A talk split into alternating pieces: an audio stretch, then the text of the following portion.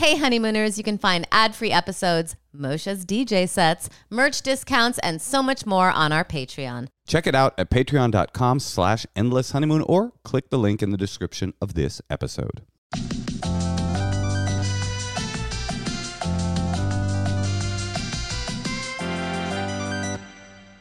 Welcome to the Endless Honeymoon Podcast. My name's Moshe Kasher, I'm Natasha Leggero. and back by popular demand, the people have spoken and they wanted more Anthony. Our friend Anthony Jeselnik is here.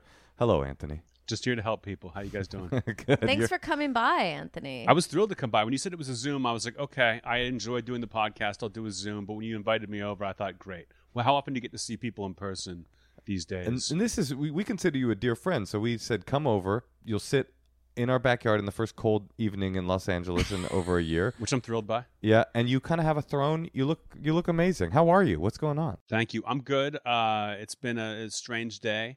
Uh, my brother just like 20 minutes ago texted me. He was about to come out here next month. We were setting up uh, like a wedding, a small wedding for uh, him and his fiance, who I adore. And they decided they wanted to do like something really small instead of a big family thing. And thought they'd just come out here and they asked me to officiate their wedding. And I was like, yeah, I'd love to officiate. But then they were like, no one's going to be there. It's just us. And I thought, well, that's you only weird. wanted to do it if you had an audience? Well, I thought that's. I assumed when you asked me to do it, you it's because you have an audience, and then I can like make jokes and make it fun. And then was it just when it was just them, I thought I'll still do this. I want to be a part of it. You're right. You can't really make jokes. I mean, I could, but I was like, I've got to. You'd seem pretty sad. I was worried that I would offend someone. You know what I mean? Because like I love them both. I'm excited they're getting married, but I love my brother more.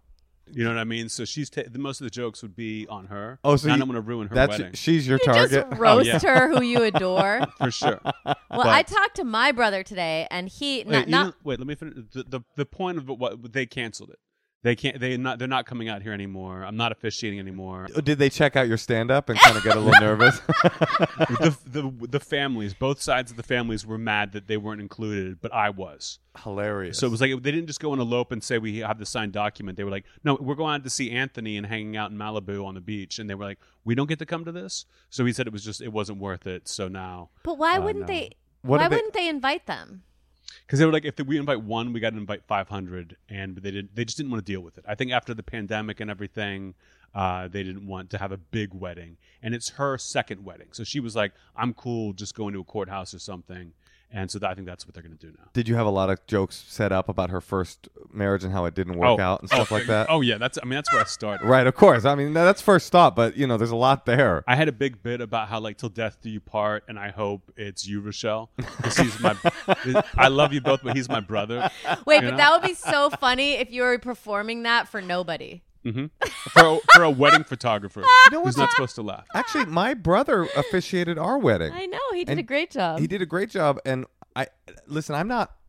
I don't bandy about accusations of joke thievery, Mhm.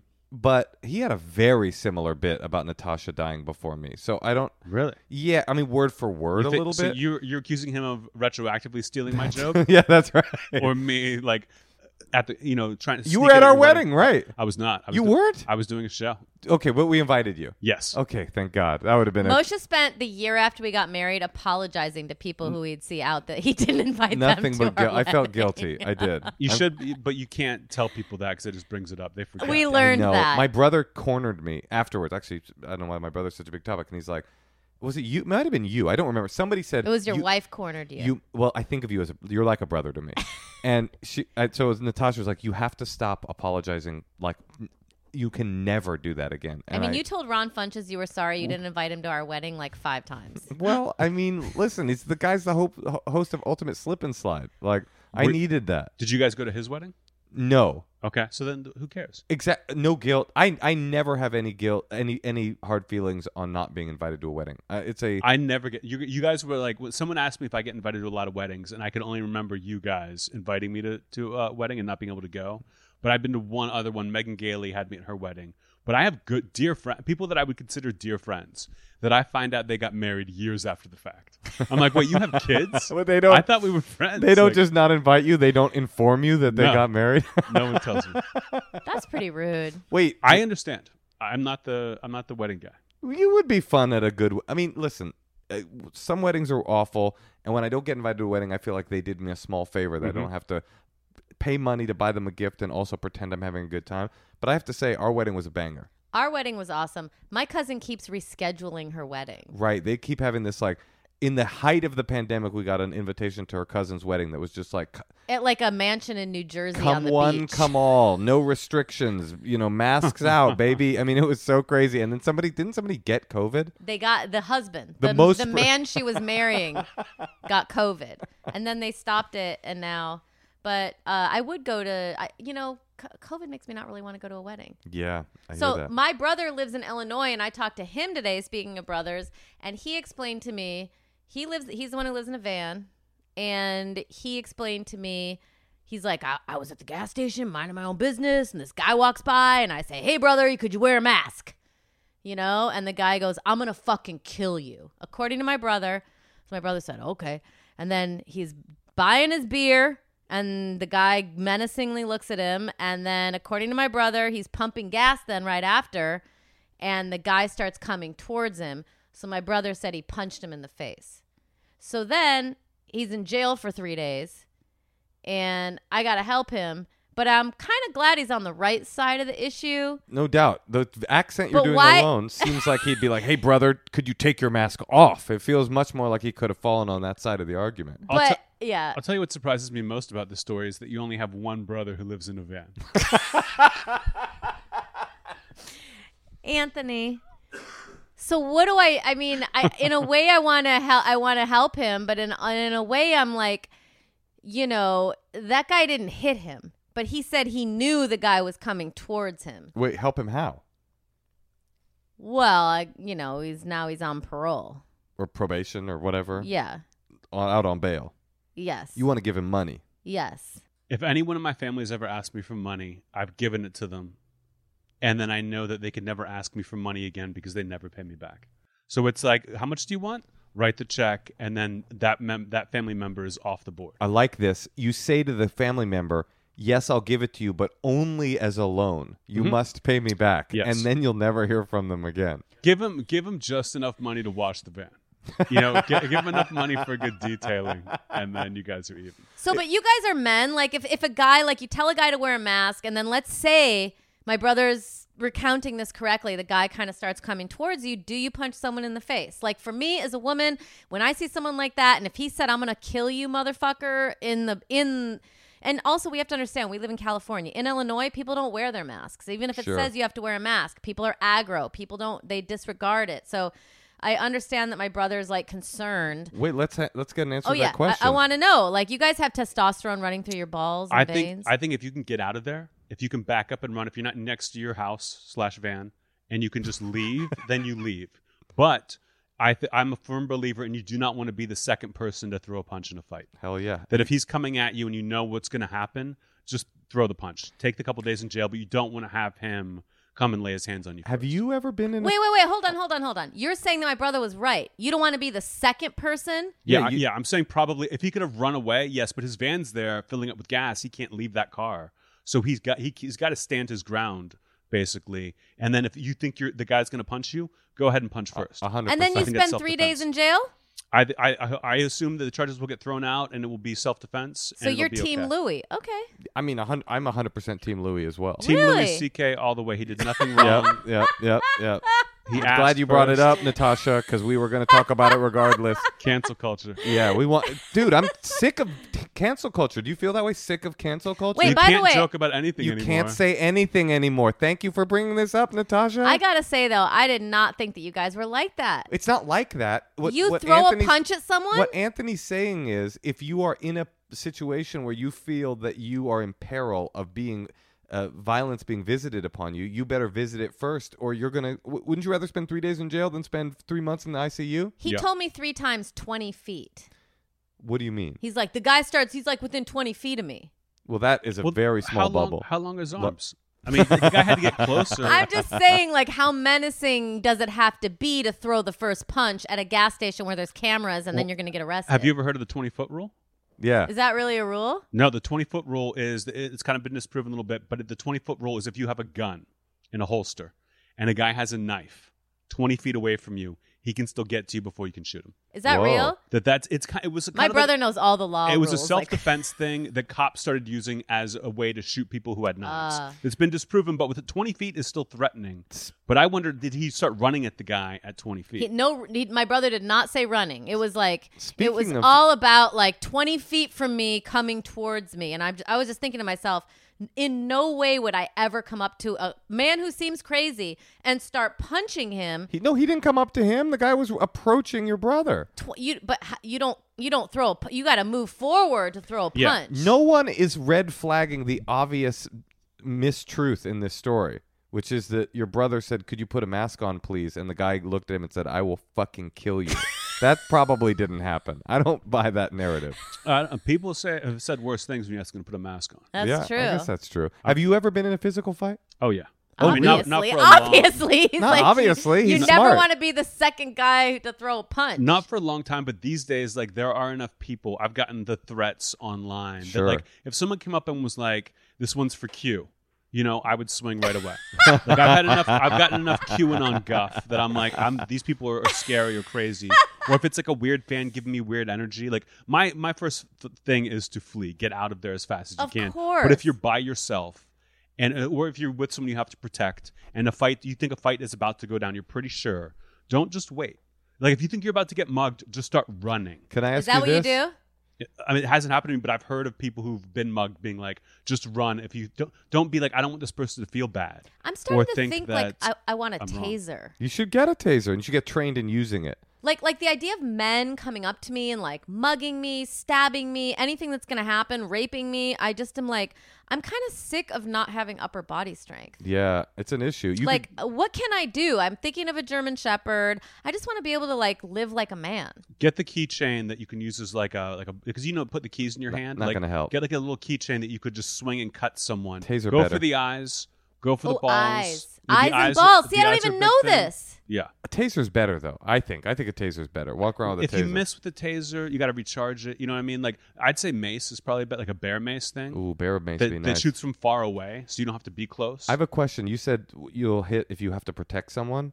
If you were alone with Rochelle, your um, brother's fiance, Mhm. and somebody was approaching you clearly with designs to hurt her, would you hit to protect her or just run away and leave her? I mean, pr- I probably would trip her first Yeah. to like to, as a Oh, distraction. so you could get away. No, I honestly, I would probably, I would, I would be more willing to fight to protect someone I loved than I would be to protect myself. Uh huh. I might just curl into a ball and yell for help. But if I'm like, I'm worried about these people around me, people that I love, then then we've got to go. We've got to, we've got a John Wick situation. I have. Do you have security on the road? Uh, yeah, like at the venue, I have, and no one can ever come backstage. Like I've got enough Really? security that, and there have been times that I've had to up the security. Yeah. you know, I've been in some things where it's like, okay, I need a little more here, and people handle that. But I don't have someone who travels with me. I had that once. Somebody tweeted at me. I was going to the Sacramento Punchline, and somebody was like something like, "You better have security when you get to Sacramento." And it's like so frustrating because you know nothing's going to come of Yes. it. You know it's some dork, twelve-year-old that didn't like a tweet you, but who then, lives in Maine? yeah, who lives in Maine has nothing to do with Sacramento.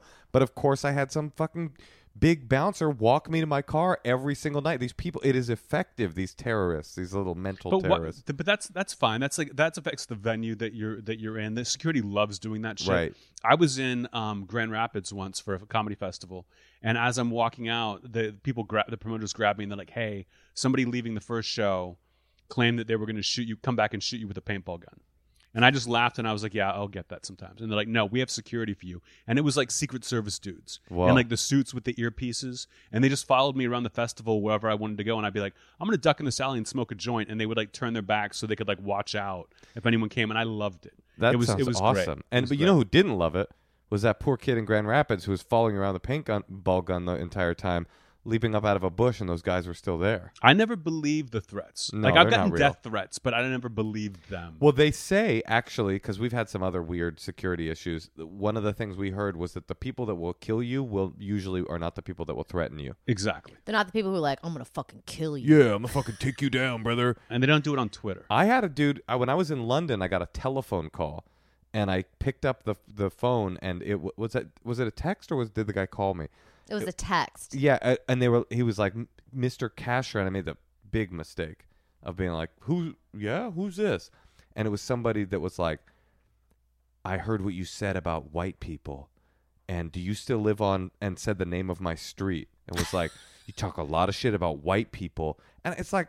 I don't even talk about white people. That's not a part. That's not the kind of comedian I'm. I'm not like some, you know, woke political comedian that's like bringing down the straight white man. I'm not. You think I am? A little bit. you think so? Really? Yeah. I don't talk about white people in my act at I mean, all. not white Talk people. about white people in my act at all. Yeah, I would describe you as a woke comedian in a good way, not in a bad way. But for you to say and to say that you're not that, Would you is fine. describe me as a woke comedian? No, Would you describe yourself as a woke comedian? no. No. No, I wouldn't. I'm joking. I don't think of myself that way. You really think of me in that way? I think I'm like a slightly offensive. I mean, what was the name of your TV show? Well, that was too woke. Problematic. I'll be honest. That, That- the show, the it was show, an- it was antagonistic toward the kind of people who get angry at woke comedians. it wasn't supposed to be. It was a. I, I'm not. I don't feel I knocked it out of the park with what I wanted that show I to be. loved that show. Well, thanks. I wished it. That, I wanted it to be this sort of uh, ket, uh, boilerplate like dialogue. Like dialogue. our podcast. Bet- yes, exactly like the Endless Honeymoon podcast. Dialogue between factions, and I wanted to be somewhere in the middle. In the end, I felt like it was perceived as, or I misproduced it as, being a little bit too politically progressive in a way that I wished it hadn't been. I wanted it to be more of a of an argument and less of a polemic. Well, I have to Mm-hmm. say, I've started watching these YouTube like arguments from the '70s about the women's movement. Uh, you know, about That's what I wanted it to be. But it's so fascinating. Like everyone used to discuss every every angle to every side and you can start to see their side and you start to see and it's like the most educated people debating it. Like there were these william f. Buckley show it was called like firing line and it was like on on a channel. And they're just like you know it's like he's kind of bigoted but at the same time he's like it's still kind of cool that he's letting every single person argue with him who doesn't agree with him Yeah. yeah. you know and it's and and you really do come out of it learning stuff People don't want debates anymore. They want to hear their their story read read back to them, and they want to nod their heads. They don't want to be like, "I never thought of it like that." They also Like, want to see th- their ideological opponents get like body slammed. They want to see them get owned. yeah, they want to see but, them get but owned. what's That's behind right. that because like for me i love b- that epiphany where i've never seen it i've never thought of it like that before I think uh, what's behind it is that in the 70s, people that didn't agree with you were, were felt like your ideological foes, and currently people that don't agree with you feel like your mortal enemy. And I think it's that's changed a little. I think I kind of agree with that. I think also back in the 70s, you had three networks. You had three channels. So you watched what was on and it was like interesting to you. Now everything is so compartmentalized that if you don't like what someone's saying, switch to another channel and they're saying exactly what you want them to say. interesting you And- think because there's so many channels everyone can just be like like finds like because that's the easiest Well, thing that like but a the- fish does or But there's also the bit the, the furthest iteration of that is of course the internet, which took that to a to a whole new th- degree, which is not only well you don't ever have to change the channel because they're making a cha- they're they're custom designing a channel for you to always hear what you want to hear. That's exactly what Facebook got called out for this this week was that they're just all they want is people to continue watch. They never want them to change the channel from Facebook, so they give them the channel they want, which creates people falling deeper and deeper into ideological wormholes where they never hear anything that challenges a single one of their views. And of course, that's how you get insurrections and how you get anti-vaxxers and how you get all kinds of insanity and how you get somebody screaming, "This one's for Q" at an Anthony Jeselnik show. Mm-hmm. Exactly. well anthony's very special because i'm kind of enamored by people like him you're not on instagram My dog is. My dog's on Instagram, but, But I'm you're not. You're not spending time there. You're like a beautiful man. You're not posting pictures of yourself or selfie. Have you ever taken a selfie? Only if like the doctor's like take a take a picture of it and send it to me. Then There's That's as- only a picture of like a close as I mole. get. on- That's called your a healthy. thigh. Well, th- you sound very healthy mentally, although Mm-hmm. we actually know you personally, so I'm I'm just saying that performatively so that the audience will understand that this is a transition to the next part of our podcast. Would you like to stick around and give our callers some of the that patented Jesselnick advice? I, I just came by for this for first part, Oh, and you I'm, I'm just gonna take off. these, I'm gonna take these beers and I'm gonna I'm gonna head out. It was just a segue. I was doing what I could, Anthony. Yeah, I, I'd love to give uh, give advice. I mean, it's gonna be hard to top last time. Yes, last time. last was time was pretty incredible. That I was because I'd never listened to the podcast before. I didn't know what it would be like, but it seemed like you guys were blown away by by the By uh, your great advice. No, by just the calls them by the people we talked to and their problems. Like they were worse than you guys expected. Well, this time we actually asked people to reach out directly if they wanted to talk to you. So maybe this will be more specifically geared towards the kind of thing that you can help with. This is going to be all QAnon people. Let's see what happens. I mean, I assume that our producer would have filtered them out, but then again, who knows? Do you have like a lot of QAnon em- enemies? Yeah, uh, because of like uh, b- t- doing jokes about child molestation and some like veiled anti-Trump stuff that they came at me hard. And then I was talking to this executive one day, and he goes, "You know, actually, uh, I've seen like you your battles with QAnon because I always just retweet them, and now they're off Twitter basically. But this guy goes, you know, there's a there's a the most popular QAnon podcast. The host actually told their listeners." Hey, leave Anthony Jeselnik alone. He's just a dark comedian Wow. not not one of the bloodsucker vampires like Biden. And he then he like pauses, like, "Isn't that great to hear?" And I go, "You're in QAnon. Yes. that like, is why so else would you be listening to that podcast?" Hundred percent. That is Like, crazy. Yeah, it was really. And he was just like, "Uh, I gotta go." I, And took off. I, I, Is that QAnon is- still a threat? I thought we were l- like. you know what I it read seems an it's like it's receding. I- they I re- shift. I- they they change for the for the times. I read you an know? article yesterday about a ch- uh, now they they have a new tactic, which is that they've they've because they've been forced to retreat from the public eye. They're now like an un- underground cabals protecting against um, children that have been uh, had their custody stripped from their parents and given to their grandparents. They see that process as a part of like the proof that the cabal is like moving ch- kids around and the government's involved. So they've become a network. This is um, of of abduction, like an underground railroad for abducting children who have been removed from their parents because their parents are mentally unstable and put in the custody of their of their grandparents or of some guardian. They will literally kidnap the kids and like shuttle them through an underground railroad of weird QAnon people to get them out of the like bad lizard people that are watching the kids and it made it all the way to France. So a a, a fake internet political conspiracy that was about American politics and Donald Trump has now metastasized into this weird physical uh, abduction network in fr- in France and throughout Europe. It's pretty fucking twisted. It sounds great to me. it's a nice way to see the south of France for sure. Yeah, I wish Uh, my I wish my grandparents were here to experience this. Wait, what are they? Sh- what are they shifting into? They uh, it's it's like it's like the alt right.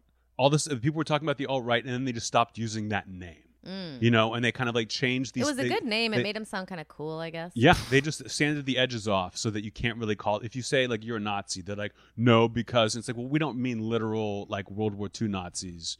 We mean this, but you just have to. It's like global. Remember global warming? It's like no, you got to call it climate change. Right. Remember they called warming, it the greenhouse effect? against. That sounded so nice. Yeah, but you could argue against it in an easy way that it just became like, oh no, now let's just call it climate change, so, So- it's more so- all encompassing. What will the alt right be called then?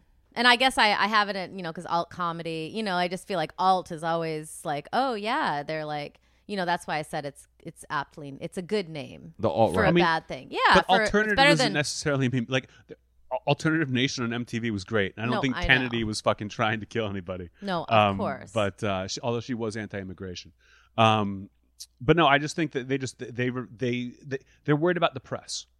They're always worried about the press, and they don't they just don't want to be labeled that. So they just change what they are to avoid the like. You don't see a lot of Pepe the Frog pins anymore after Richard Spencer got jacked in the face. Well, the You other know, the other thing that the other thing that happened with the alt right was that immediately they they congealed into this group, and then half of the group looked at the other half and were like, "Oh my god, those guys are really fucked up.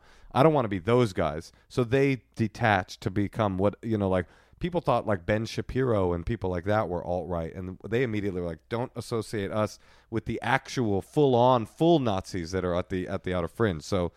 Anyway, All right. Well, let's, I think wh- it's where are we at? time. Yeah, let's to let's do take a advice. call. This is perfect timing. Let's do it. Hey Tosh, Yeah, Mosh. would you say your biological father is easy to please or hella fussy? Definitely the latter. He's hella fussy, and if you're hella fussy, you should do what he did and try one night's sleep on a Helix mattress because I swear to you, when he got up off that mattress, he was like, Hey Tosh, where you get that mattress from? That's the most comfortable mattress I ever slept on.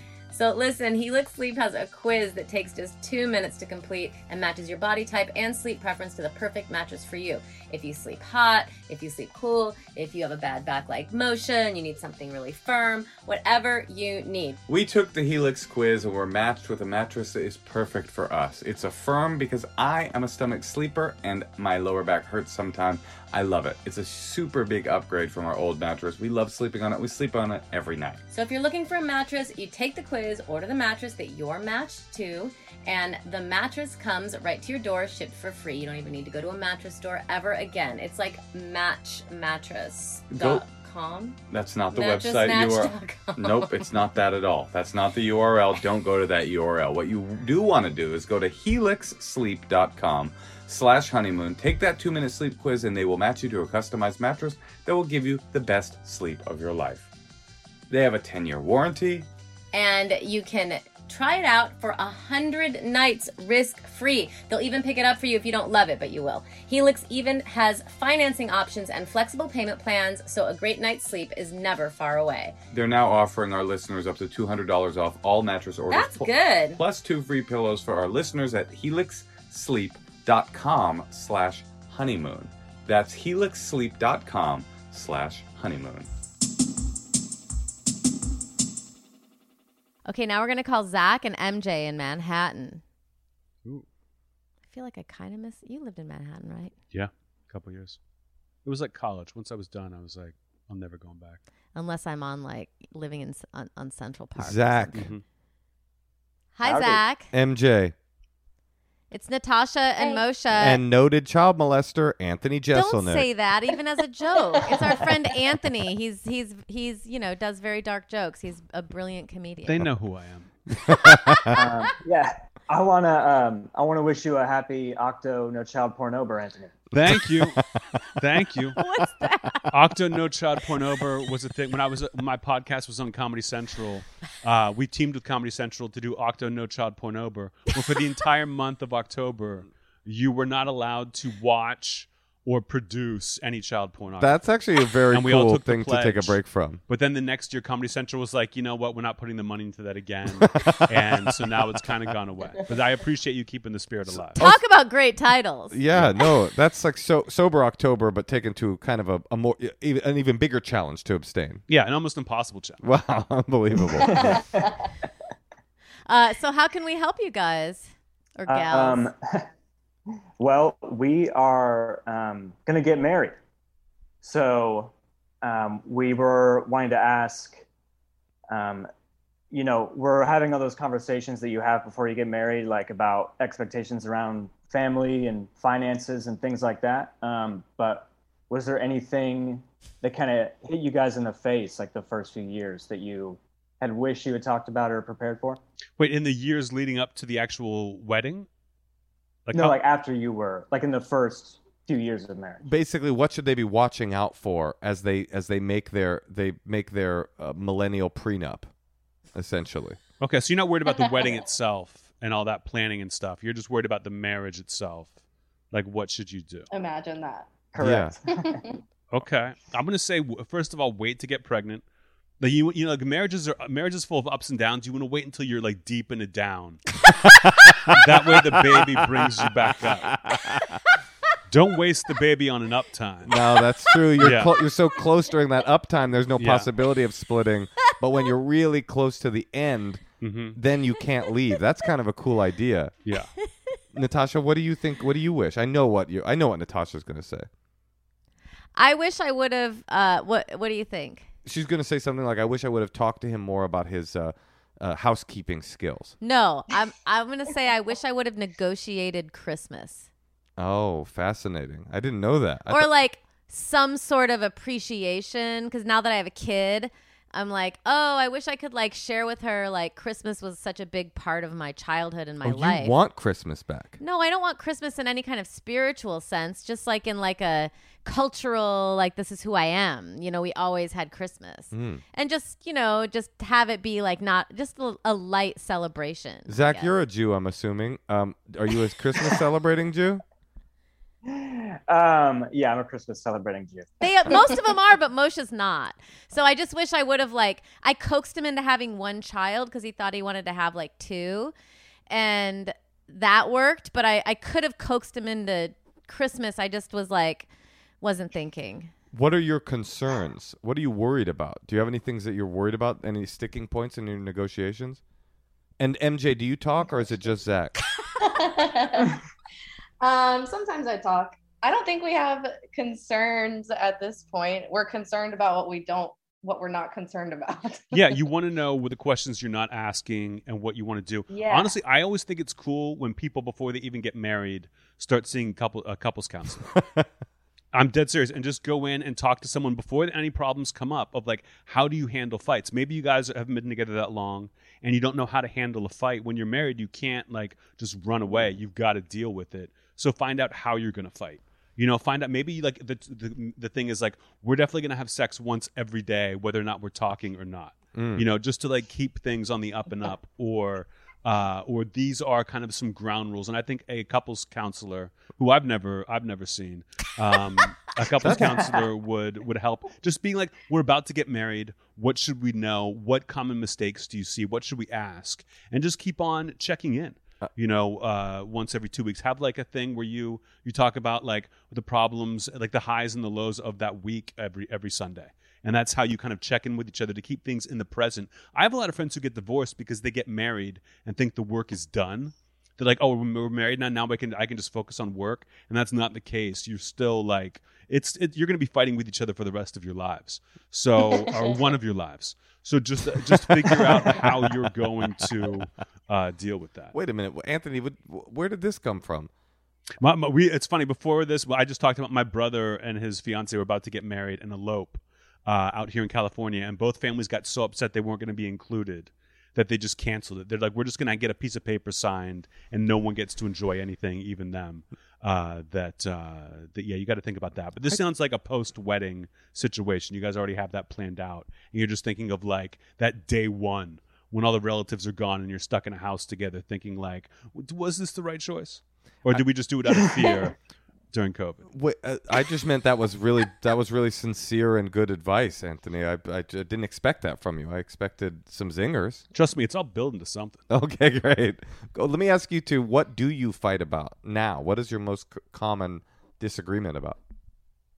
Our only big fights have been whenever we're out drinking and then something gets taken out of context. we haven't had like we don't have like a recurring like household fight, if that makes sense. Right? Did you, do you get upset when she like if she's too verbal in public, or like do you like or like hey no talking? You know you know your role or whatever. Does that happen? no. no. Okay. Good. Good. Who gets mad at who? Is it like one of you gets too drunk and starts acting a fool, or actually that's the only I think we take turns. Okay. Oh, you guys are well suited. What do you? What's your poison? Mhm. What's your poison? Like what? What do you drink when you go out?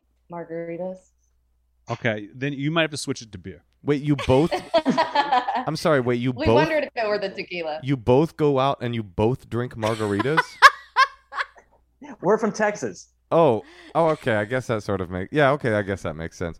I mean, here's what I think. Okay, now, uh, if I'm going to be sincere, is it's impossible to prepare for the fight that you don't know if you're going to have because m- marriage is not static and things change and the thing that you're preparing for now will not be the thing that you ought to have prepared for 5 years from now.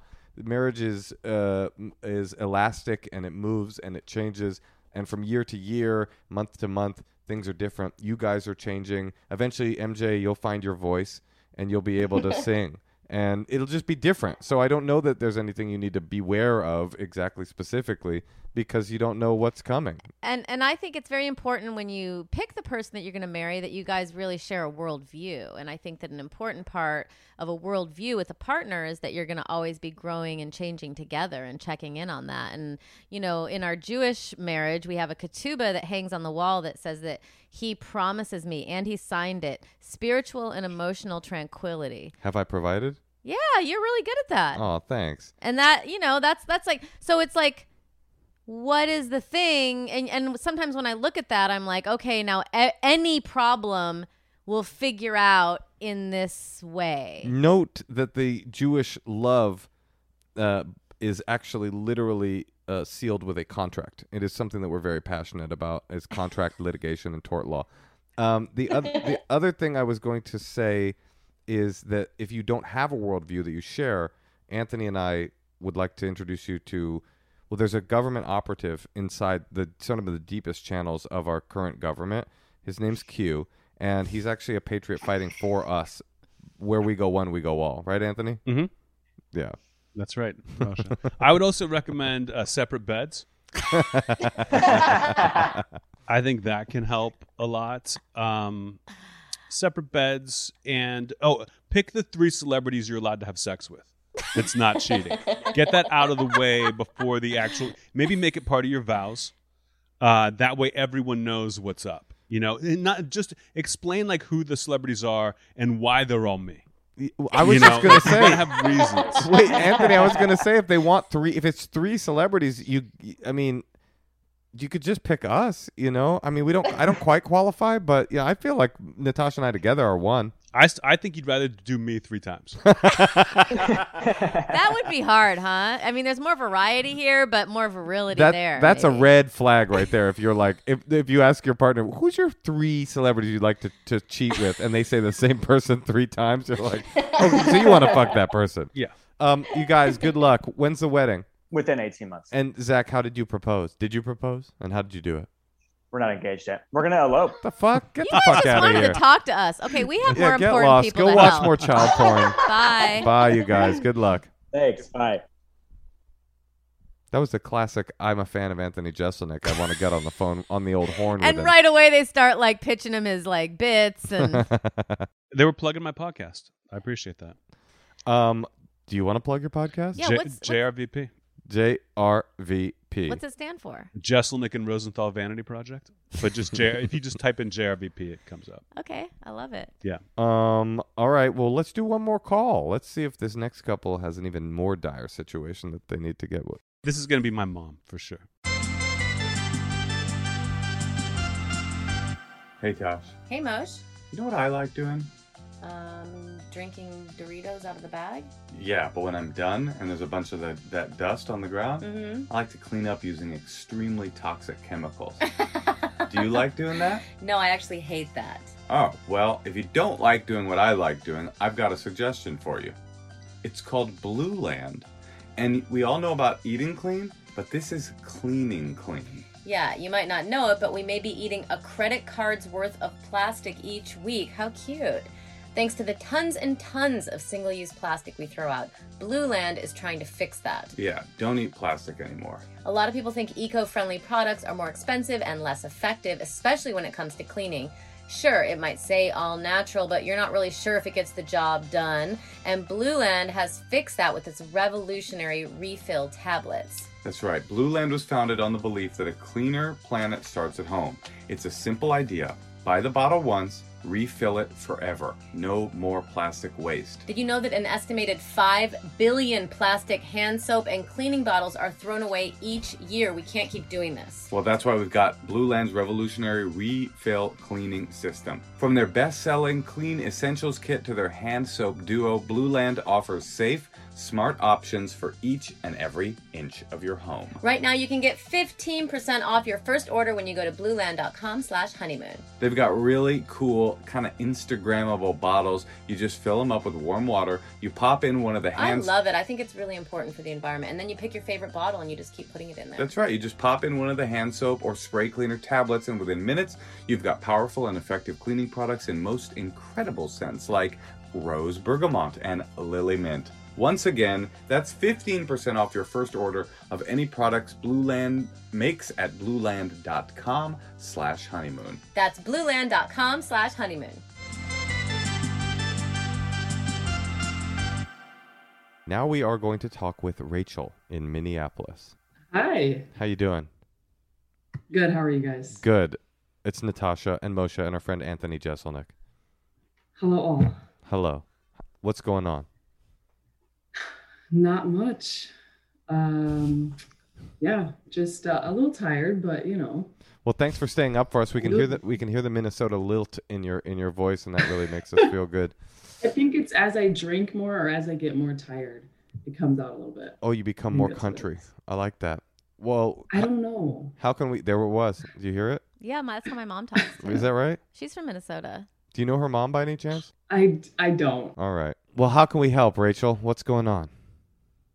Yeah, um, I wrote in because I like I trust your guys' advice. Although you're both hilarious, I also think that you guys give great advice. What about Anthony? Do you Yeah, trust we- him? I assumed I was part of those too. Oh, and he, was, he was leaving out one of you guys. Anthony, you as well. However, I have not heard you give relationship advice, but if they brought you on, I trust you. okay. Are you familiar So- with Anthony's work?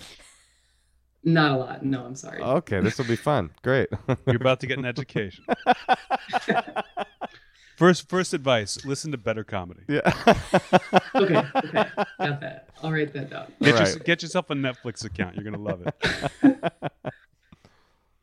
All right. So to sum it up, I I'm looking for a long-term relationship um, with a woman, and I have not had a long-term relationship ever. I'm 32, um, and just due to COVID, due to not really wanting to go out anymore, not be on the bar scene and stuff, I've resorted to dating apps, which are a great tool sometimes, but after a while, uh, I just haven't found any quality women on there. Um, and so I guess I'm just kind of looking for what you guys think as to. I guess my friends kind of think I'm too picky or I should give people more of a chance, but I just like have been trying to go with my gut and uh, I don't know. Then I'm just, I'm just then alone still. So just kind of looking for, I don't know, other ways to meet people or if maybe I'm doing something wrong with the dating apps or really anything All right. at this point. I love this question, and I I guarantee there are more people out there just like you than you think. You think you're like some alien where everyone else is like going out and getting it on and having one night stands, but I think a lot of people are just like you. Everyone who's on a dating app is just like you. I would say I, I would either get off the dating app or I would change your profile to say I am looking for something long term. I'm not here to hook up. And if there are people out there who want something long term as well, it's got to be chemistry based. So let's meet up for coffee and see how and take things slowly because I my end game is is a long term relationship. You say that on your profile? If I was on a dating, uh, which I'm not on a dating app, but if I was Right. and I was looking for that, Yeah, you're I would be just brutally honest. Because you would save so much time. And Yeah. So you'd fuck so many fewer people. I mean, one of the Exactly. And cla- just say just say that and then say no uggos. yeah, that's you don't a good want one. any That's really good. because like the other thing is like i just feel like like the the gay community especially i mean minneapolis is like it's a city but it's not huge so it's like everybody's kind of connected too so it's like if someone is just like looking for something casual then i'm just kind of like well maybe they have friends and i can at least like meet some people and Well, you know, unfortunately go for to you, something i maybe wouldn't go to i don't know so Unfortunately for you, one of the classic stereotypes about women that date women is that they're terrified of commitment. So it's going to be very difficult for you to find a long term relationship in that milieu. Making a little joke didn't He's work. being ironic. Swing and a miss, Anthony. I know that uh, the gay community is notoriously bad at setting people up. They do, they only care about themselves. uh, they're not like, oh, we got to meet, you got to meet our friend. The way that like straight people are like, oh, you're single, let me hook you up with our other single friend. But I know that like my Is good- that true? yes, Interesting. and my dear friend, uh, one of my dear friends got married, is married, long term relationship. Met her at a lesbian bowling night. Like literally, there are like events that you can go to that sound stupid, and are just like you can go, you can go and have fun just bowling and not think about it. And if someone comes up to you and taps you on the shoulder and introduces themselves, and you're like, "Oh, you seem like my cup of tea," like I think that's the way to do it because there's no pressure. You're not in a bar. Like there are no lesbian bars. You know what I mean? There really aren't any because like once lesbians couple up, they don't go out. no there's there's one that's like two blocks down from my house that's dead now it's Yeah. closed Don't Dude, it's d- like- just try to find like try to find the cheesiest lesbian event that you can I just because had, I think those are that I think that's where people meet based on my one friend. I just I just There had, is cornhole. I know there's I know there's like a cornhole. no. That's not no. He for lesbians, lesbians, not not gay guys. But the now that one's funny. No, No, All right. Well, listen. I just had a revelation when you were talking, Anthony, which is that you're it's at such an advantage to be gay in every way, obviously societally, sys- systemically and uh, oppression wise, but uh, with what you're talking about because nothing sounds lamer than straight singles bowling night, but mm-hmm. nothing sounds cooler than like the lesbian bowling gat. Like it doesn't yeah. sound corny or weird or cheesy at all. It sounds like, well, that sounds kind of fun. I wish I was Totally. invited. Like that's a, it's such a different vibe I than hope like I hope I can fit in. yeah, yeah, than these like desperate straight singles events Right. which you wouldn't want to be caught dead in. because I feel like I would run into because one thing was when I'm on dating apps, like you just naturally get a younger crowd, and then my friends are like, you need to stop putting your age below like 27 or something because it's like I mean that's who's on dating apps. I get it, but like Holy night would probably have older. Yes, But- Do- the dumber the better. A li- like a library having like a lesbian book reading series, like go to that. Like go to things where you're out, you're kind of out of out of your comfort zone, but you can enjoy the experience without having to look for someone. Let people look for you. And there are bu- people there, and then whoever blows your hair back, that's who you give a shot to. Because on a dating app, you have no fucking idea. But that's so awesome. Oh, go ahead, And, Natasha. and before you do any of that, I think it's really important to to figure because your friends are like, "Oh, you're too picky." So that's like that's a that's a weird thing to say to someone because you're like, "Wait, am I supposed to be like liking people that I'm not into? Like, I don't know if I'm there." Exactly. So I think that it's really important for you to really think about what are your like top three qualities, and mm. if it's like something, right. you know, uh, let, let me. I'm sorry. no, go ahead. I want to ask something on that. You kept saying that the women that you're finding on these apps are like not up to, to snuff. What is the problem you keep encountering? What describe the the non keeper that you are meeting on these dating apps? Like not emotionally mature. Yeah, that's why they're on a dating like, app. Like, like one girl was like, one day she just seemed like she was like, I've been dating, like going on dates or seeing people for like a month or something. And like the last girl, for example, but true to other situations, like I just tried to have a conversation with her about because she seemed like she's in a bad mood and I just wanted to like clear the air, like, hey, you good? And she like couldn't like like she got defensive just because I was like trying to have a real conversation with her. Yeah, that's and I a, was like, that's a bad person. But I mean, but I will say though, if you've been doing this for a month and you still haven't found someone, give up. yes. It's not going to happen. you mean give up generally or just give up on the apps? Give up on generally. Yeah. Like, j- oh, stop dating. Get some get Yes. some cats. Yep. Get some cats Mm-hmm. and call it a career. Yep. Like, are you look? What age I are do you have looking one for? dog, so- What What would be the perfect age for you? I honestly would rather date older. Okay, okay. So someone like like late thirties. I mean, so Anthony's Anthony's onto something. You you're saying you want somebody in your late 30s, but you're going to a to a, a club where m- the majority of people are going to be in their mid early to mid 20s. That's already a flawed plan of action. Yeah. You sound like you want to get picked up, and you want you want lightning to strike you when they pick you up, and that's how you want to feel it, which I fully support. That's how I do my business. Uh, just let let them come to you. I feel you. like a therapist once told me that as well. Yeah, and let, let them come to you unless they knock you back on your heels. Don't waste your time. Don't give people second chances to make that great first impression that you're like, oh, I want to try this for months. You know, if if you're on a Right. coffee date and by the end of that cup of coffee you're you want to get the hell out of there, listen to yourself because you are right ninety nine percent of the time. Go. that's when my friends are like, well, you never give people a chance. And I'm like, but I didn't even want to have coffee with them. So Well, here's what I will say. Here's what I will say, Rachel. If at because I relate to to you. Well, first of all, I wanted to say when I said buckle up, you're and Anthony said you're about to get an education about the comedy stylings of Anthony Jeselnik. This is what we meant. He's gonna recommend lesbian bowling night. He's gonna give you really heartfelt advice straight from from his heart to yours. So just that's what the kind of shit that you sign up for when you become a Jeselnik fan. But this is I relate to you because I also was about 32 and had never been in a serious relationship. And at a certain I don't know if you're feeling this, but at a certain point I stopped being able to believe the lie that the problem was that I was being unlucky in love. And I started hmm. having to go, okay, if I if the only constant in my dating life is me, then there's something inside of me that I that isn't quite ready. That even though I want it, I say that I want it, and intellectually I want it. Something about me is, and mine was a, little different, but it it had the same mechanism, which was pulling the escape hatch. Like I would just be, I would be out immediately. So like I had to kind of go and uh, and go into therapy and go into figuring out who I was and what it was that was driving me, so that I could figure out how to get out of my own way when it came to dating. Uh, like the Right. the kind of corny saying is, you know, to, you have to you have to be the one to find the one. Like it, and they would say in AA, it's an inside. What? What? I'm shaking my head. I don't. I, I, think. I think your logic is flawed. I think, I'm married and you're yeah, single. No, I, th- I think you were a piece of shit, and then you met Natasha Leggero.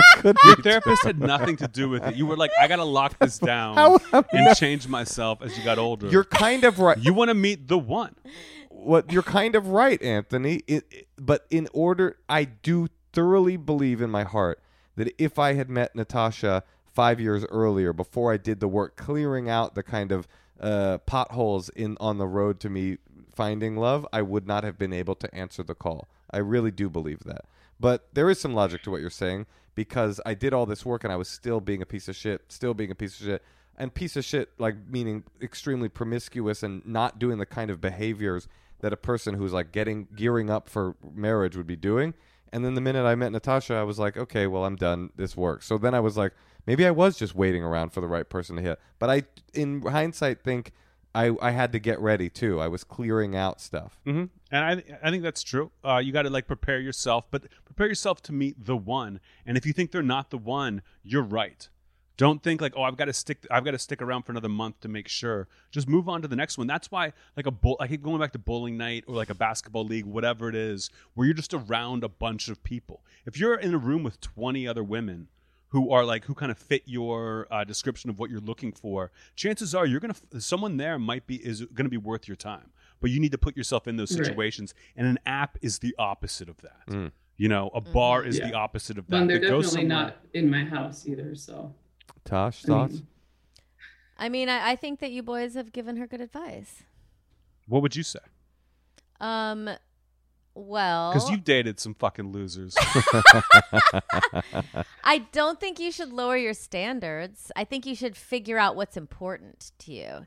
And if it's Okay. not age, if you don't care how old someone is, if they're like super smart and funny, then maybe find a way to like expand the, you know, maybe those people aren't on dating apps. So you might have to like think hmm. about where you could meet someone like that. Cause, you know, or maybe Right. you want someone, I don't know, you know, you have, that's why I think it's really important to think about what, what is a deal breaker? What's a non-negotiable Right. to you? And I think I think you're gonna feel that. Like you don't need to know the you don't need to be like, is it A or B? And when they answer, you know the deal. I think you're gonna get a feeling talking to that person, the way that they make you feel. You just need to get in front of a group of people and gravitate towards the one. Because I don't think you know what the one is. You just know what they aren't. yeah, and in in the lesbian community, it's very like people have types, and people are you know femme or butch or this or that, and it's like, well, if I met the right person, it might not be what I have in my mind. So I think you want someone kind of funny and cool and like, you know, well, yeah, and and I think that Yeah, don't make Natasha's mistake. no, but I Hey, I I'm extremely cool. I okay. will say though, like the thing that Anthony said to say on your bio or whatever it's called, like, oh, and also if you're not interested in a long term relationship, don't fucking DM me or whatever. Like, try to d- say that, but make it like do something funny at the end. I actually Try would- to be like Right. slightly funny in it too, so like you can kind of say. I mean, Yeah. that's that's what I would do. I would say what I wanted. well, and that's then- what I'm attracted to as well. Like when I'm looking at, Yeah, Yeah, I, wouldn't do the bio thing. you have to do a bio I online. would I wouldn't do the bio where I'm like I'm looking for love and marriage. Are you down? Yes or no? Because it's like to me, even if I was looking for that, I'd be like, this person seems like sweaty. I'm out. I'm swiping the other way. But I think Mm. Anthony's advice about finding unusual places where and again I'm I, I, I still am like blown away by how much cooler the idea of a lesbian bowling night or a lesbian book club or like like queer culture has this advantage that it doesn't feel like desperate or loserish to go to one of these events it feels like oh this is a It's a cool safe space. community a Yeah. safe space where you can go hang out whether or not you're trying to pick up on people it could be just a cool place to hang any version of that where it's a bunch of straight people it's just all you can picture is like dorky loser guy desperately looking for woman and like so it, Yeah. it's a huge i feel like you've got this mega advantage anthony that's another another score Listen, you're in Minnesota. You have a WNBA team at your disposal. They're Get all I was waiting. just watching that while I was waiting for the call. Yeah, get get season watching. tickets. Get season Totally. tickets. It's an investment, and Yes. you're going to meet. Like, go to events, get on a message board Yeah. where people are fans of the team, and just end up there. That way, like you or whatever way- you're interested in. For God's sakes, try out for the team. Your odds will be really good. That way, you take the pressure off when you go out and you're trying to meet someone because you're not out trying to meet someone. You're trying to have a good time in this mm-hmm. moment, and that's when you meet someone. When you stop looking, That's I love it. it sounds like Anthony. you're looking too hard, and that once you kind of chill out a little bit, then you will find the one or someone who could be the one. You know, I was just wondering, like, maybe I should get off dating apps for a little bit so that I kind of open my head up to that. But at the same time, it's like, I don't know, like, I can do both at the same time. I don't think so. I think to get rid of the apps and go out in the real world. And if you want to go back to the apps in a month, do that. But the apps are like Hmm. it's easy in the moment. You can make things up in your head, and it seems like you could be doing something. But if you meet someone in person who also came to the same event as you, you already have something in common that's more than just we're Right. alone. And that's what I love about what Anthony said.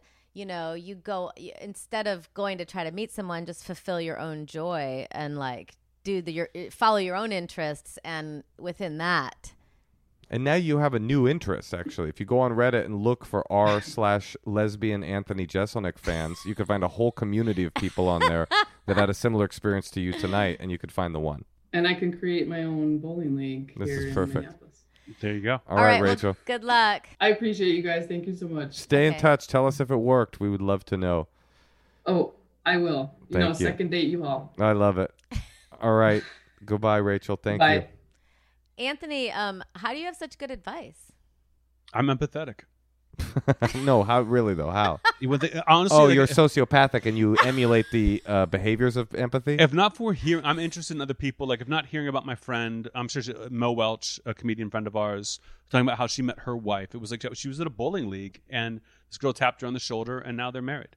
Uh, that it's like, uh, it's like, oh, that seems like so much easier to meet someone than being at a singles bar or being at something where everyone's a little desperate and sweaty, where you find the person when you're just like, when you're just going about your day and you run into someone and there's just a spark in the conversation. Yeah. You know, that's what people are. That's what she seems like she's looking for is that spark, and you don't get that when it's like a planned sit down where you're both kind of dreading it. You know, that's not when things happen. But if you're just out and about, and there are plenty of places lesbians can go that no one else ever goes, that if you just go to those places, like literally find- the WNBA, nobody else ever goes. I like that. I'm not going to slander the WNBA. I'm a fan. All right. You know, I have to say, I've never done online dating. I'm I like ki- Kobe. Well, he was a fan of the WNBA. He loved it. Yeah. oh, really? Yeah. Um, I've never done online dating, and I, and it was kind of not that big of a thing when we met. But I don't think I would if we if we broke up. You don't You think you wouldn't would have do it? You would have done Raya no, if I- you were single and like there was this like when Raya was first a thing where it was like celebrities and hot people. You wouldn't have tried it. I mean, I have a ghost account on Raya right now. it. I feel like I I don't know that I would want to meet someone that way. it's so antithetical to who you are as a human being. I believe that she wouldn't do it. when you're famous, uh, you know, endless honeymoon famous, then you're like it's it's not uh, it's not it's not viable. No, hundred percent. At the end of my dating life, people I got off. I, I always say you can like geo geo locate. You can like um, carbon date your dating life based on the apps that you use. So Mhm. I started off on um, on uh, Yahoo Personals, and I made it all the way to OK Cupid before I got out. And if I'd made it to Tinder, I don't think I would be alive today. But Yeah. like on OK Cupid, I remember somebody screenshot my profile and tweeted it at me. And Oh. at that moment I realized, okay, I'm not famous, but I'm I can't be on that app anymore. I Like, honestly I tried OkCupid like years and years ago where I was just like in between it was like let me just I'm not trying hard enough to find someone let me try a little harder and my manager was immediately like get off OkCupid right now. Like Matthew Perry got buried for being on OkCupid. like you don't want that. You don't want to. was your like manager on OK Cupid? She just I don't think so. She just she just knew. She was just like, yeah, I'd heard, and you don't want to be like the joke on the site or people thinking it's fake. I think just sites are bad in general. But the problem now is there aren't a lot of events happening. So I think another thing you have to do is like Google outdoor events. So you have to just kind of think of like what are outside yeah, things that Google you can be outdoor event lesbian January Minnesota and Rachel will find a partner. If you show up to things by yourself, people will talk to you. yeah, that's kind of cool. You know what I mean? And that might be my worst nightmare. But but I think if you're looking for someone like that's the way to do it. But do you go to a bar in a mask? How do you meet someone when you're in a mask? You I don't know to- what anyone looks like. I always go to bars in masks before COVID. Before the I, thought it, pandemic. I thought it was funny. Um, but yeah, I, I've never met anyone in a bar. I've never I never picked up anyone in a bar. I Like, used to that's not work in a thing. bar, so all my boyfriends were from the bar. Is that right?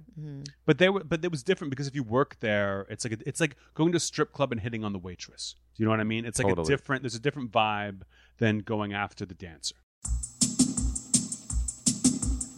Hey, Tosh. Yeah, Mosh. Remember a while ago I was pitching the idea for a mellow weed that you could smoke all day? Mm-hmm. Well, once again, just like the electric car and the credit card, somebody beat me to the punch, an entrepreneur with a great idea. Have you ever been just too damn high? Yes. Well, we've all been there. With today's weed, it's sometimes a dangerous game, and Dad Grass is reviving the pleasure of the casual smoke so you can chill out without all the stress.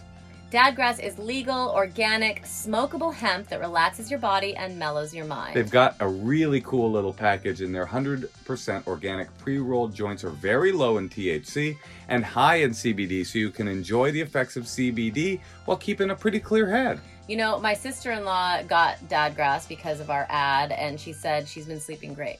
And she doesn't smoke weed. Well, you can chill. She chill. said she always gets a little too paranoid. You know? well, no more paranoia for you. Chill out without getting stoned. It's like having a glass of wine, not the whole bottle. All Dad Grass products are federally legal for ages 21 and over, and it ships right to your door anywhere in the U.S. The other cool part of it is it smells like weed, it looks like weed. So if you're a square, but you want to be cool, you just smoke it, chill out, and you're going to stay pretty much sober. Right now, Dad Grass is offering our listeners 20% off their first order when they go to dadgrass.com slash honeymoon. Go to dadgrass.com slash honeymoon for 20% off your first order. That's dadgrass.com slash honeymoon. Anthony Jeselnik, thank you for joining us on this here podcast. When are we not doing secrets? Oh, you want to do some secrets? Yeah. Hell yeah. Okay, great. I still got a beer and a half left. Fuck yeah, Okay, let's, let's do do it. it. This will be great. Hey, Moshe and Natasha. Uh, this is for your secret hotline. Uh, my secret is that my grandfather killed himself, and none of my cousins know. Uh, I come from a, a stereotypical waspy family, um, where they seem to live and breathe secrets. And my uncles paint a really beautiful picture of my grandparents. And to keep up that facade, they told my cousins that uh, my my grandfather died of natural causes, and instead uh, he absolutely killed himself. And I know that because my dad told me, and he also left a suicide note, which I only found out about about a year ago. Um, I'm really tempted to tell my cousins because I feel like this is relevant medical information, but I also don't want to hurt my relationship with them or hurt any family relationships. Um, I'm really torn. Uh, that's about it. All right. Love you guys. Bye. Relevant medical information. That's somebody that wants to create drama so bad and is like twisting into knots to f- kind of find a justification. I don't knowing about mental illness in the family would be could be helpful to certain people. I would say if someone if someone in your family is having a tough time, maybe like let them know about this. Like if they're avoiding mental therapy or something or therapy, be like, hey, actually, you know, this happened in our family. But I would also say, fuck your cousins. And they're not like your brothers and sisters. It's like cousins of the grandfather. Like I wouldn't worry so much about them, but having that secret, if your dad passed it on to you, then I think like it was your dad's responsibility to keep that a secret. If it's gotten to you, then then let it go into the wind. Let everybody know. I, Really? I was burdened with a family secret at one point in my life, and I hate it. Hate it. It tinged the way that I looked at my family member for the rest of my life, and it is. I've I've thought about this a lot. Like, just because you know it doesn't mean it has to be. Sh- just because you're burdened with it doesn't mean you have to burden everybody else with it as well. I am not. I do not think there's anything. What What would you do? this justification of mental health. What would you do with the information? You know, your grandfather killed himself. Would you not would you? What preventative measures would you take? It might help to know that our family is not perfect, and we have members of our family that everyone praises highly that actually were deeply flawed, and that makes me feel better about myself Yeah. and my potential life. I don't think you need to tell everyone, but I think it's okay to tell certain people. If the, if it was that big a deal, the dad wouldn't have told her. I think it's kind of cool that the dad and the sis and the daughter share that bond, and he was mm-hmm. able to tell her the truth because he's like, "Hey, I, I'm not that big of a wasp," you know, and he like tells her Sure. what's up, you know, and I don't know if you can bear it. Seems like she kind of has a sense of humor. So, what what's the end goal to telling your family members? Yeah, it may have been just a way for the dad to get closer to his daughter. Yeah. And not a way to be like, hey, the family's been hiding this from everyone. Like, a lot of people don't, t- there are a lot of things in families people just don't talk about. There might not be secrets, but we just don't talk about them. I don't know what you get by putting him on blast, but I Yeah, would, he put himself on blast. That was the end of his life. Papa Hemingway. But I would, but I would think that you would just have it handy and d- don't think you got to take it to your grave, but be be you know okay with how you pass it out. And my cousins, like I can't imagine what I would what uh, what deep dark secret out here that I got to tell my cousins. I don't fucking talk to them. You know what? It's also it's ammunition. If you're ever back at Thanksgiving and somebody's accusing you of not having your shit together on some level, Mhm. you know, like why don't you get a job? Why don't you grow up? And you just go, well, fucking, you know, Papa Giovanni blasted himself, so I'm doing pretty good. You can always pull that out at the last minute. mm-hmm. All right, let's hear another one. That was a good one. Hi guys, love the podcast. Never miss an episode. So when I was 12 years old and I first started masturbating, uh, one of the things I discovered or I would do is I took the old school Atari joystick, you know, the, the early ones that you played Pong on and stuff, and I would stick it up my butthole while I did it, uh, for extra enjoyment. I washed it good afterwards.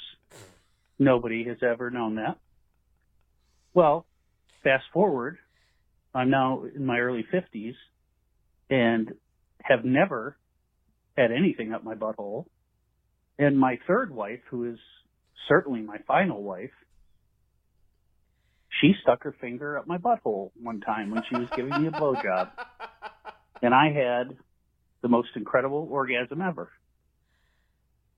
But also, I actually don't find the need to do it again. So in some ways, she's made me complete. Thanks for listening. That is sweet. It's so great that he finally got to marry Miss Pac-Man. I mean, I love that he's like never gonna let her go. Oh yeah. He's like my final wife. you are the Atari 2600 joystick that I've been waiting for. I mean, the way that guy said butthole was so funny to me. It was mm-hmm. so middle America, like sweet guy, but it was so vulgar. I just loved the juxtaposition. I love that he had to tell us it was an Atari. yeah. like that, ma- like that mattered. well, honestly, any other controller would be much, much more painful when Yeah, you think about it. No one's doing the like the the you know the the first Nintendo. Up Yeah, there. That's, no, that that's a rectangle. That would be awful. but you say joystick, people know. People know what you mean. when you say joystick, somebody somebody knows it's going up a butthole. Mhm. No question about it. Whenever a guy starts talking on these secret lines, it's always it's always coming Something to, to do this. with it's always some butthole shit. it's always like I stuck something up my butt or my I had I Dick, pa- it's pa- always pong like- blasting. yeah. I was hoping the secret would be that he never cleaned the controller. then I gave it to my little brother to play. we all had pink eye. Dude, I fucking my dad bought us. My dad was divorced from my mom, and my mom was always trying to keep him at arm's length from us. And he came one year and bought us an Atari Twenty Six Hundred, and my mom immediately returned it and wouldn't let us have it. And it was one of my like. It was one of the biggest moments of anguish in my young life, and now I realize how much I truly missed out on. I mean, I could have stuck that thing up my butthole. Wait, mm. did your mom really do that? Yeah, Your dad was trying to get close to you guys? and she was very anti him and very anti video game, and so she made us return them. That's brutal. To like, if she had been like, I, I wouldn't put him to stop this before he gets it, but by getting it and giving it to you and then her taking it away, It was in the house. it's brutal. We saw the box. I know the game. It was Pitfall. I was once in a toy store shopping for like my, my dad was buying presents for like someone else at, at the at the toy store, and it was like around Christmas, and I'm like, Dad, can I get Legend of Zelda, like the original? I was like, I, I want to play this game so badly. I see it right there, and he has them put it on the pile, and then when they tell him the total, he's like, Wait, how much is that game? and they're like fifty bucks, and he was like, "Put it back," and I've never forgiven him. That's so brutal. like, and that is just that's just in a checkout line. So for that, It was like a gift to the. Ugh, it was brutal. Did it make you not want not not? Did it make you hate your mom for a while? Yeah, but I hated her for a number of other reasons as well. Yeah, I, but you know what? I also remember very distinctly the moment when my manipulation of his absentee father guilt stopped working on him. Because I used to do this thing at toy stores where I would bring a toy up to him. I go, "This is cool, huh?" And he would just buy it, buy it, buy it, and then finally I did it one too many. Like you know when you're like on stage and you try to do the same, go back to the same callback one too many times. Like oh, it's no longer funny. I don't really like- do that. But Yeah, okay, guess- okay, get- I've okay, seen yeah. your act. I Yeah, okay, all right. But anyway, have you ever? Okay, but um, but I remember him going like, yeah, and putting it back and being like, fuck, I'm not gonna be able to use this this weapon on him anymore. Well, did your I got to know? Did your mom like replace it with something? Like, what did she when she returned it? no, Did she get the money and like give it to you, No. or it was just like that's gone? it's gone. But you love your mom now. You're I love very my close mom. with her. Yeah, I love my mom, but that was that was brutal. That was not the worst thing she ever did. Apropos of my dad, you know, she told m- me that my dad loved my brother more than me too. Do you know that? No. That happened too. You didn't know that already? I kind of did, actually. But you To- know, our mom. To be honest with you, I kind of did know, and so it was like it was a double insult. It's like, yeah, I was like, bitch, I know. I want to stick up for the moms in the 70s. We, they didn't know what they were doing. They were all coming out of this. Divorce was- had only been legal for, Sure. it hadn't even been that popular for a couple years. Like, yes, rich women always were able to get divorces, but not everyone. Right. And so I think that, you know, people didn't know what the fuck they were doing. They married some guy they met at a restaurant or the beach or something, and then they had three kids right away. And then they're like, you know, that guy's a fucking loser. Does seem like you wouldn't have to know what you were doing to know that that was probably a bad idea. What? Telling the kid, you know, your dad loves your brother more than you. Oh, no, I know, I know. I'm just saying, like, I That's just. revenge. Yeah. Oh, that's for sure what it was. Yeah, and and now like you kind of know you're not supposed to like pit the parent against the child. Yeah. I do think the divorced kids now are in a better position Yeah. than we were because Now everyone's very conscious about it. you're not. You're supposed to pretend you're not an enemy. Um, your parents together? Yeah. Phew, how about that? Yep. My friend was telling me a story the other day about how his mom was getting sick, and uh, he was talking about uh, her husband, and I was like, "Wow, I, whatever." He had mentioned that she was married, and I was like, "Wow, what's your stepdad feel about that?" And he's like, "My stepdad? Why would you assume I have a stepdad? That's my dad." And I was like, I realized I grew up with literally nobody with two parents. I, I like I didn't even know they had real dads. All right, shall we play another secret? Let's try for a sad one. Do you have a sad one? These have all been pretty sad. There's some there's some bad ones out there.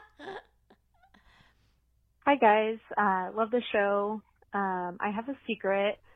Um, I told one of my friends about this actually, and it was met with a really long, awkward silence. So I still feel like I need to get it off my chest. Um, but a few years ago, I was pet sitting, and I was pet sitting for a rabbit. Uh, supposed to just kind of like let it out to run around in their house, and you know keep an eye on him. Um, but I was doing that and uh, let the rabbit out and I was sitting in the living room on the ground just kind of watching him do his thing, just making sure he didn't like poop or something.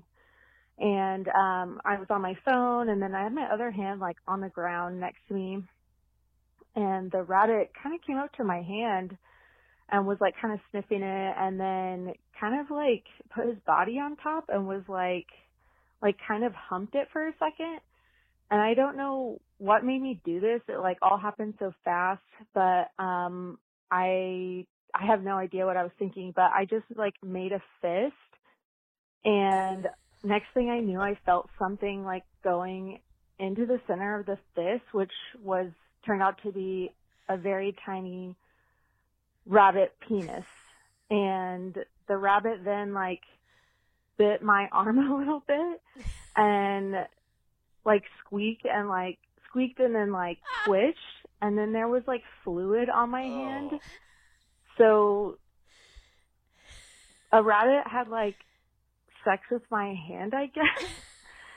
um I was really shocked and like was like what the fuck? Like I hope they don't have like a sitter camera or something like that. It was very weird. I couldn't believe what happened. It all happened so fast. Um, the next few times I babysat the rabbit, it was really weird. And yeah, that's my secret. Okay, thanks. Bye. I mean, I think your friends were judging you by how you told the story. If you're just like, I had my hand down and it came up, and I was like, was just had my hand making a fist on the ground, and the rabbit like humped my hand, and I think it came in my hand. Then people, that's a funny story. But if you're like, so I moved my hand in such a way, like it's like you're participating in this. she immediately was like, you know what? I love animals enough to like, I'll All- instinctually. That's that's that's where it gets like. All the qualifiers made you think she knew what she was doing the entire time, and she was trying to convince herself retroactively. But what made her put her hand forward? An instinct. I'm saying no. I think she thought it. I don't know. What do you think? She was turned on by it. I, I can see put, like, a rabbit's coming up. You put your hand on the ground. Maybe the rabbit's going to sniff your hand. Maybe it like cuddles with you. I get that whole thing, but making a fist in like such a way. And the amount of time she said how fast it happened, as if to absolve herself.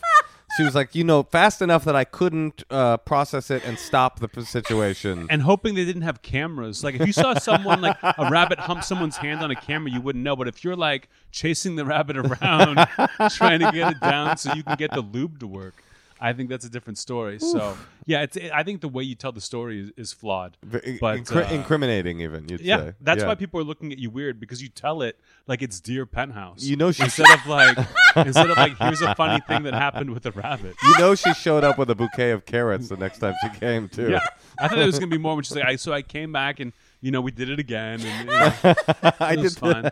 yeah, rabbits are gonna do the rabbit thing. I but- did feel a little bit like the thing she didn't say was I was a little turned on by the whole situation. Oh, the way her voice. I mean, she was sultry. yes. She was sultry. There was in a that quiver. sequence. There was a quiver that was happening that implied some arousal.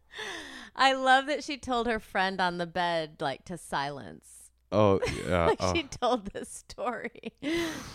yeah. Well, I mean, I you know who cares though? It's gonna help help a brother out. You know. A brother rabbit? You mean Brer Rabbit? I think it's pronounced Brer. It's a funny story if you tell it differently. Like she just told it in a way that makes every makes it suspect that you're gonna look at the person like, oh my god, keep that a secret. But if you're like a rabbit jerked off on my hand, that's funny.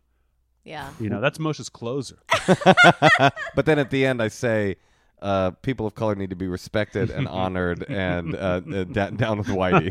I gotta say though, I would have never done that. And if I accidentally saw that a rabbit was jerking off on my hand, I and I felt You the would pull liquid, away. I would pull away and scream. Yeah. for Mhm. sure. Doesn't sound like she did that. And I would not come back to watch it again. I'm like, you know what? I'm done. You're like, I don't think I Two can more make times. it. Yeah. She's like dressed up. It's a f- uh, Happy, happy Easter. I'm out. Happy Easter. Um, so listen to Anthony's podcast. yes. And are you? Do you have a tour coming up? No. I'm like I'm just I'm doing shows in LA until I get the new hour and it's taken fucking forever.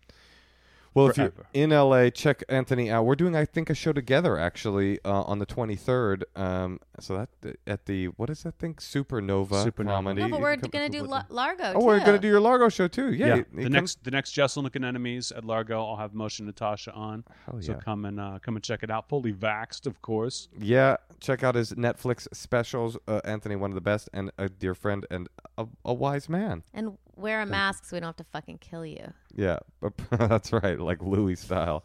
Uh, thanks for coming in, Anthony. Appreciate you. I'm not le- I'm not going anywhere.